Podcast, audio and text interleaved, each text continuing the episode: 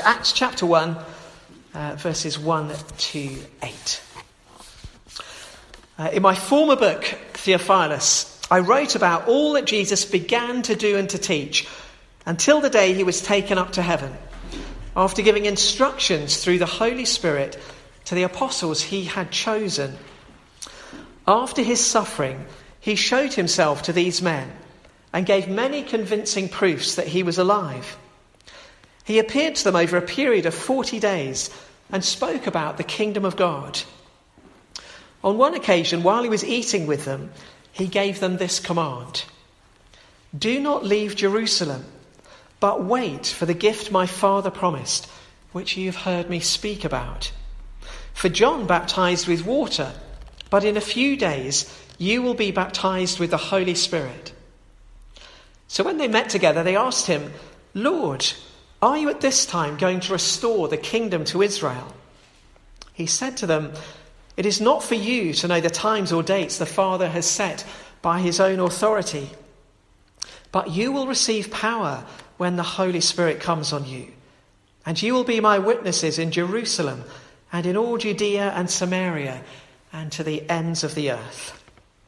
Let's have a word of prayer before we uh, continue. Father, thank you uh, thank you for your word, uh, word which you have inspired, uh, words which are living and active, sharper than a double edged sword, uh, words that speak into our very souls. And Father, this morning, as ever, we pray, would we be attentive to your voice? For we ask it in Jesus' name. Amen.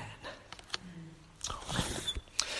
So, we've, um, if you've been with us over the last few months, you know that we've been studying uh, Luke's Gospel. Well, uh, you may know that Acts is Luke's uh, second book. Luke is a, he's a doctor, he's a historian, and his concern to, uh, you know, to put down a record of Jesus' life, and now in this second book, a record of the early church, the beginnings of the church. And he begins this second book uh, by saying, I wrote about all that Jesus began to do and to teach all that Jesus began to do and to teach. And so the, the obvious implication is that Jesus hasn't stopped. Jesus is still doing and Jesus is still teaching. Uh, Luke's written his gospel about uh, Jesus and now he's writing a book about Jesus. It's about the ministry of Jesus. First book was about what Jesus began to do and to teach. This book is about what Jesus has continued to do and teach. But immediately he says, until the day he was taken up to heaven. So, if Jesus has been taken up to heaven, as we were thinking last Sunday, as we were reflecting on the ascension of Jesus' bodily ascension into heaven, if Jesus has ascended into heaven, then how can this book be about the ministry of Jesus? Well, because, as Luke records, Jesus pours out his Holy Spirit on the church. There's unbroken continuity between the ministry of Jesus and the ministry of the church. Jesus went about teaching about the kingdom of God and demonstrating what the kingdom of God looked like, and the book of Acts describes exactly the same thing. The apostles, the disciples go around teaching about the kingdom of God and showing people what the kingdom of God looks like.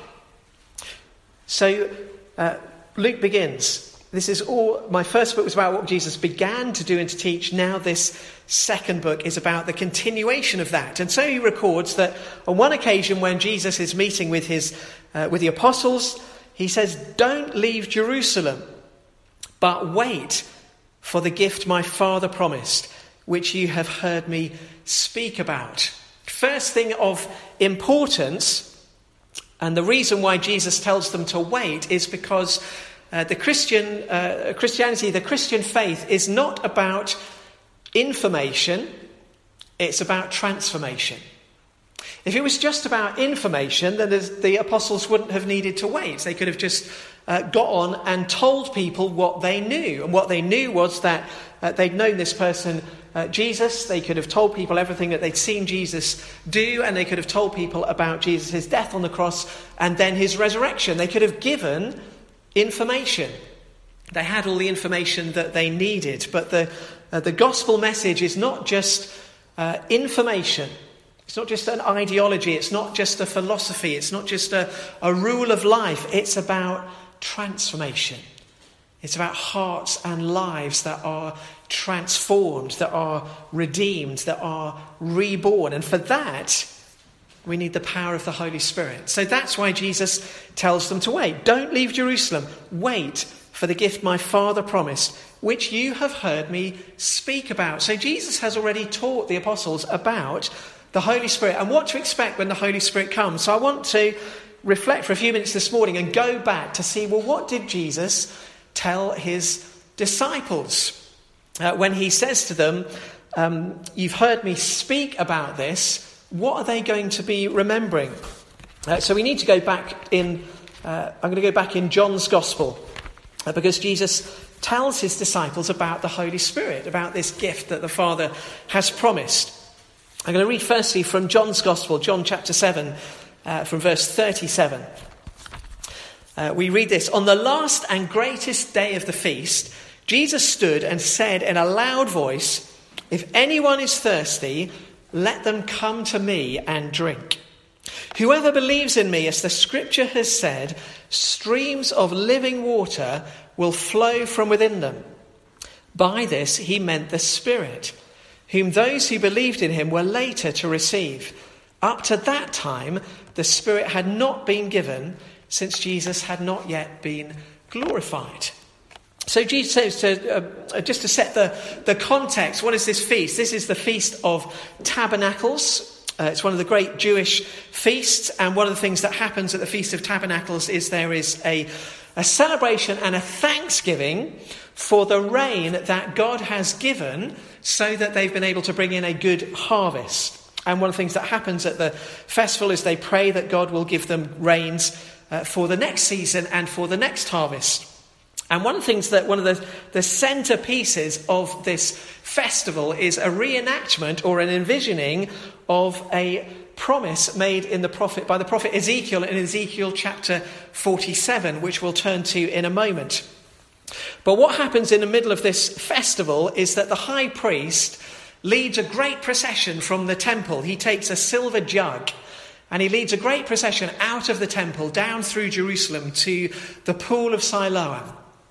And he fills this jug with water from the pool of Siloam. And then he leads this procession back into the temple, back up to the altar. And in the floor on the south side of the altar is a funnel. The funnel is set into the floor. And the high priest lifts this jug of water high and then, in, with great ceremony, pours this jug of water into this funnel set into the floor. In, in anticipation of the day when the prophet, the, the prophet Ezekiel's prophecy in Ezekiel 47 will be fulfilled. And this is what Ezekiel saw in a vision in Ezekiel 47. He says, The man brought me to the entrance of the temple, and I saw water coming out from under the threshold of the temple towards the east, for the temple faced east. The water was coming down under the south side of the temple, south of the altar. He brought me out through the north gate and led me round the outside to the, uh, to the outer gate facing east, and the water was flowing from the south side. As the man went eastward with the measuring line in his hand, he measured off a thousand cubits and then led me through water that was ankle deep. They then go further, another thousand cubits, and the water becomes knee deep.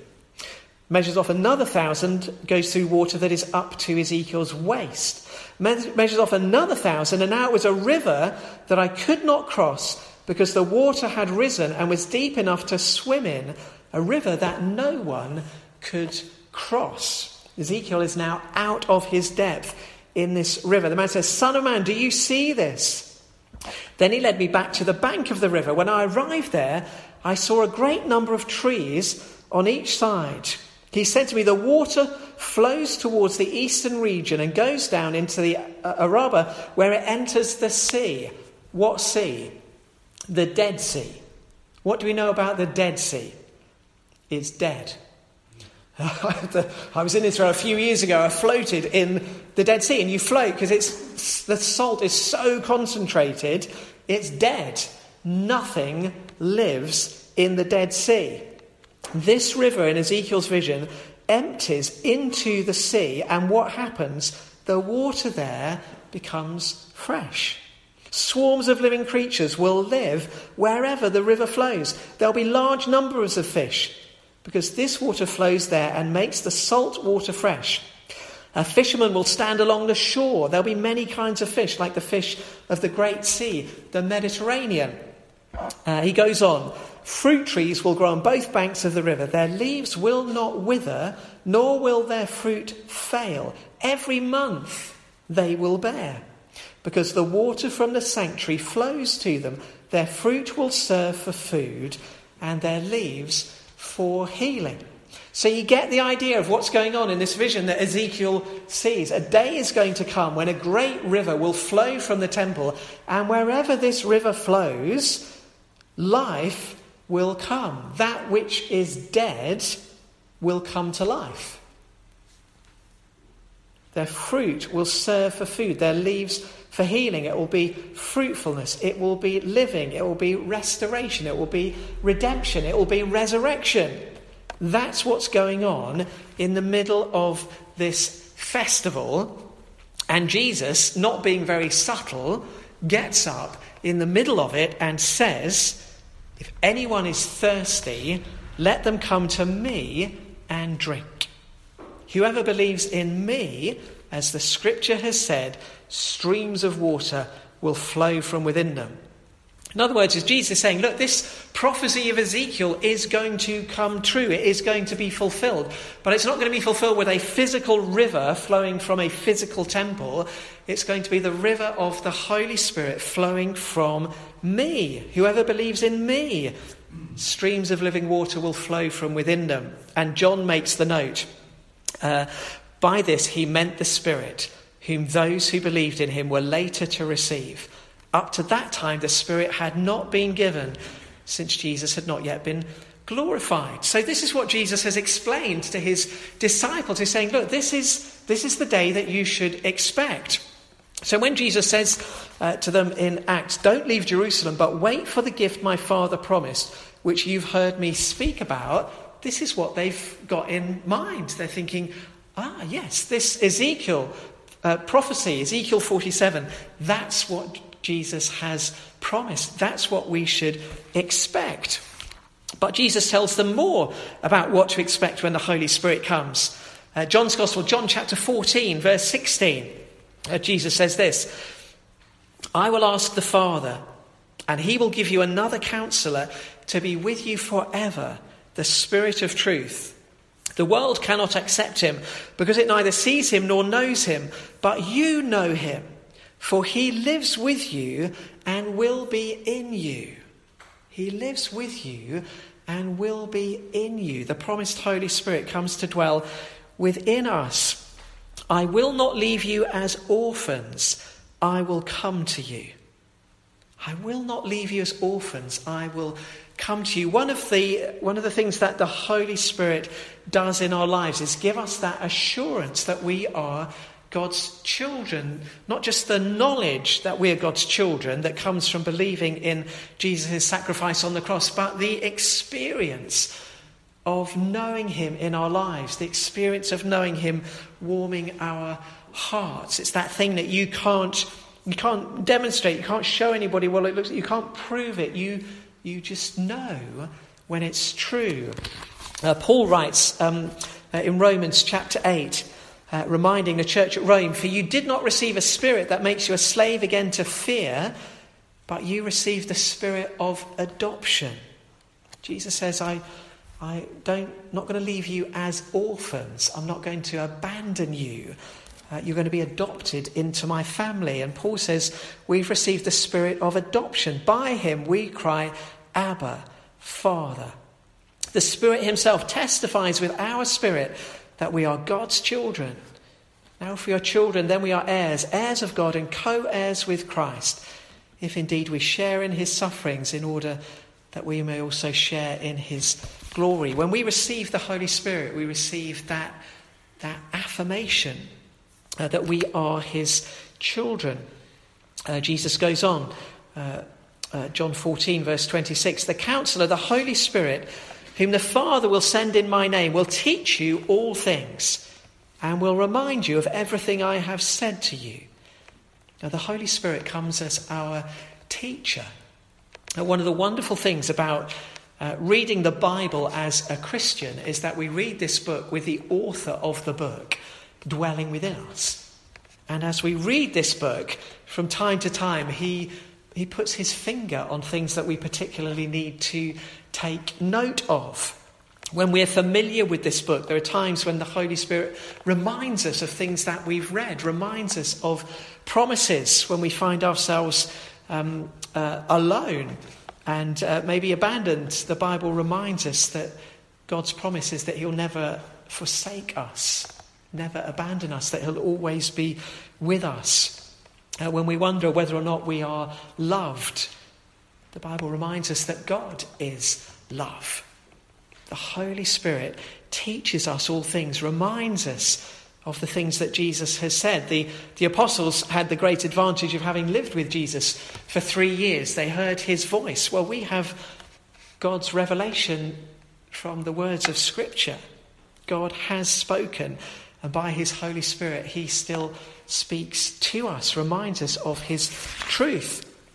Uh, what else? John chapter 16. Um, Jesus says this uh, as he's explaining to them why he has to return to the Father. He says, Unless I go away, the counselor will not come. But if I go, I'll send him to you. And when he comes, he will convict the world of guilt in regard to sin and righteousness and judgment. In regard to sin, because people do not believe in me. In regard to righteousness, because I'm going to the Father, where you can see me no longer. And in regard to judgment, because the prince of this world now stands condemned. The work of the Holy Spirit is to convince us of things that are true. Uh, there's a little um, discussion going on in um, my Turn the Page Facebook page at the moment in response to the post that I put up on Friday. Uh, because um, I, I, don't know if you read the post, but somebody made the comment about. Um, uh, I, have got a little video on there about why believe in Jesus, and, uh, somebody commented, "Well, why believe in why believe in an imaginary friend?" And that has sparked a little discussion that is, is quite wholesome at the moment. I kind of keep an eye on and I delete all the stuff that's not very wholesome. But there's quite an interesting little discussion going on at the moment. And, um, and one of the comments in, in the thread is that it's the Holy Spirit who does the work of conviction. That we cannot, you can't convince someone of the truth of God. You can present uh, reasonable arguments, but in the end, it's a work of the Holy Spirit that changes the heart and makes us understand that these things are true. In regard to sin, you know, we live in a culture, we live in a world that, you know, doesn't have much regard for sin. Uh, we, don't, we don't really understand that concept in our society. We live in a society, well, well, everything's okay as long as you don't harm anybody. Everything's, you know, everything, I'm okay. I, you know, I'm all right. Uh, well, the Holy Spirit puts his finger on our hearts and convicts us of the fact actually we're not all right as we are because we are, however good we are, we're not perfect. We're not as God is. That's a work of the Holy Spirit. We don't work it out on our own. In regard to righteousness, because I'm going to the Father, this um, dear, I think it's a man, this dear man who's commented on my Facebook thing and, and, and, said, well, Jesus, he's just your imaginary friend. He doesn't, he's not real. He doesn't, he doesn't exist. That's what so much of our world thinks. Well, the Holy Spirit convicts us of the fact, convinces us of the truth that Jesus is who he said he was. He is the Son of God. He lived, he died, he's ascended to the Father and is reigning in heaven. He is the righteous one. Even though he died a criminal's death on a cross, he was God's righteous one. It's a work of the Holy Spirit. In regard to judgment, because the prince of this world now stands condemned. These things are true. And it's a work of the Holy Spirit to convince us of these things. So when Jesus says to his disciples, says to the apostles, Don't leave Jerusalem, but wait for the gift my Father promised which you have heard me speak about. As they're waiting, these are the things that they will have been talking about amongst themselves. These are the things they would have been expecting this outpouring of the Holy Spirit in fulfillment of Ezekiel 47, at the outpouring of this spiritual river of life that would dwell in them, would dwell in us. as we follow the Lord Jesus Christ, and through us, touch the lives of others, bring life and healing and fruitfulness. Uh, we speak words of life when we tell people about Jesus. And we minister power as we pray. As we pray for people for healing, as we pray for people for deliverance, as we pray for those who are lost, as we pray for those who need to know that they are forgiven. It's the work of the Holy Spirit in us and through us. He's the one who brings conviction. He's the one who reminds us of the things that are true. These are the things they would have been thinking about as they waited. And what's the purpose of all of this? Uh, well, Jesus tells them, You will receive power when the Holy Spirit comes on you, and you will be my witnesses in Jerusalem and in all Judea and Samaria and to the ends of the earth. That's why God has poured out his Holy Spirit on the church, so that we may be witnesses to the ends of the earth of God's love. That's why we're here meeting in Bolney, because on that first day of Pentecost, people were filled with the Holy Spirit and the church spread throughout the world, and it found its way to our little village and touched and impacted our lives. And our prayer is that as the people of God in this place, we must be filled with God's Spirit so that we can continue that work. Uh, earlier on, you may remember in Luke's Gospel a few months ago, we were uh, looking at Jesus' teaching on prayer. And uh, as Jesus was teaching his disciples about prayer, he taught them this. He says, I say to you, ask and it will be given to you. Seek and you will find. Knock and the door will be opened. For everyone who asks receives, whoever seeks finds, and whoever knocks, the door will be opened. Which of you fathers, if your son asks for a fish, will give him a snake instead? Or if he asks for an egg, will give him a scorpion? If you then, though you are evil, know how to give good gifts to your children, how much more will your Father in heaven give the Holy Spirit to those who ask him? So Jesus says, you know, your heavenly Father has good gifts to give you, and only good gifts to give you. Therefore, ask your Father in heaven to give you the Holy Spirit. Why? I think, um, I think I talked about this when we uh, preached on it a couple of months ago.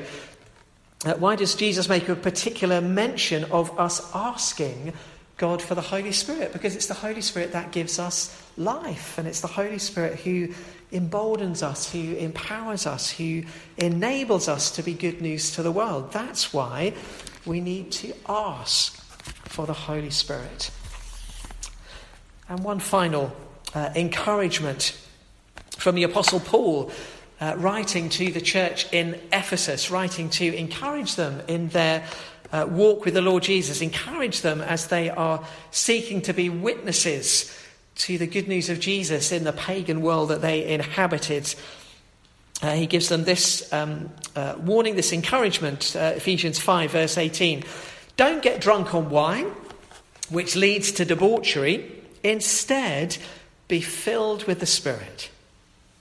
Speak to one another with psalms, hymns, and spiritual songs. Sing and make music in your heart to the Lord, always giving thanks to God the Father for everything in the name of our Lord Jesus Christ. His encouragement to them is that they would be filled with the Spirit, and the tense of the verb is present continuous. It's mean be filled with the Spirit now, and then be filled with the Spirit tomorrow and the next day and the next day. Be continually asking God to fill you with His Spirit so that you can be witnesses to the ends of the earth. Continually ask the Father to give you this gift. If I had time to preach um, another sermon, uh, which I don't, I would preach another sermon on why uh, we need to continually be asking the Lord to fill us with the Spirit uh, because we, the stuff that we do that, that grieves the Holy Spirit, the stuff that we do that resists the Holy Spirit, we're, we're imperfect, we're frail. Uh, uh, the Holy Spirit is, is like a dove. Uh, the Holy Spirit I've started preaching another sermon. I'll stop. Uh, point is, point is, we each day, often I begin the day just saying, Lord, I need you. I need you. Fill me with your spirit today so that I can, I can make a name for you. I don't want to make a name for myself. I want to make a name for you, and I need you to help me. So we're going to, I'm going to invite you to, to stand. If you're at home, you might like to stand as well.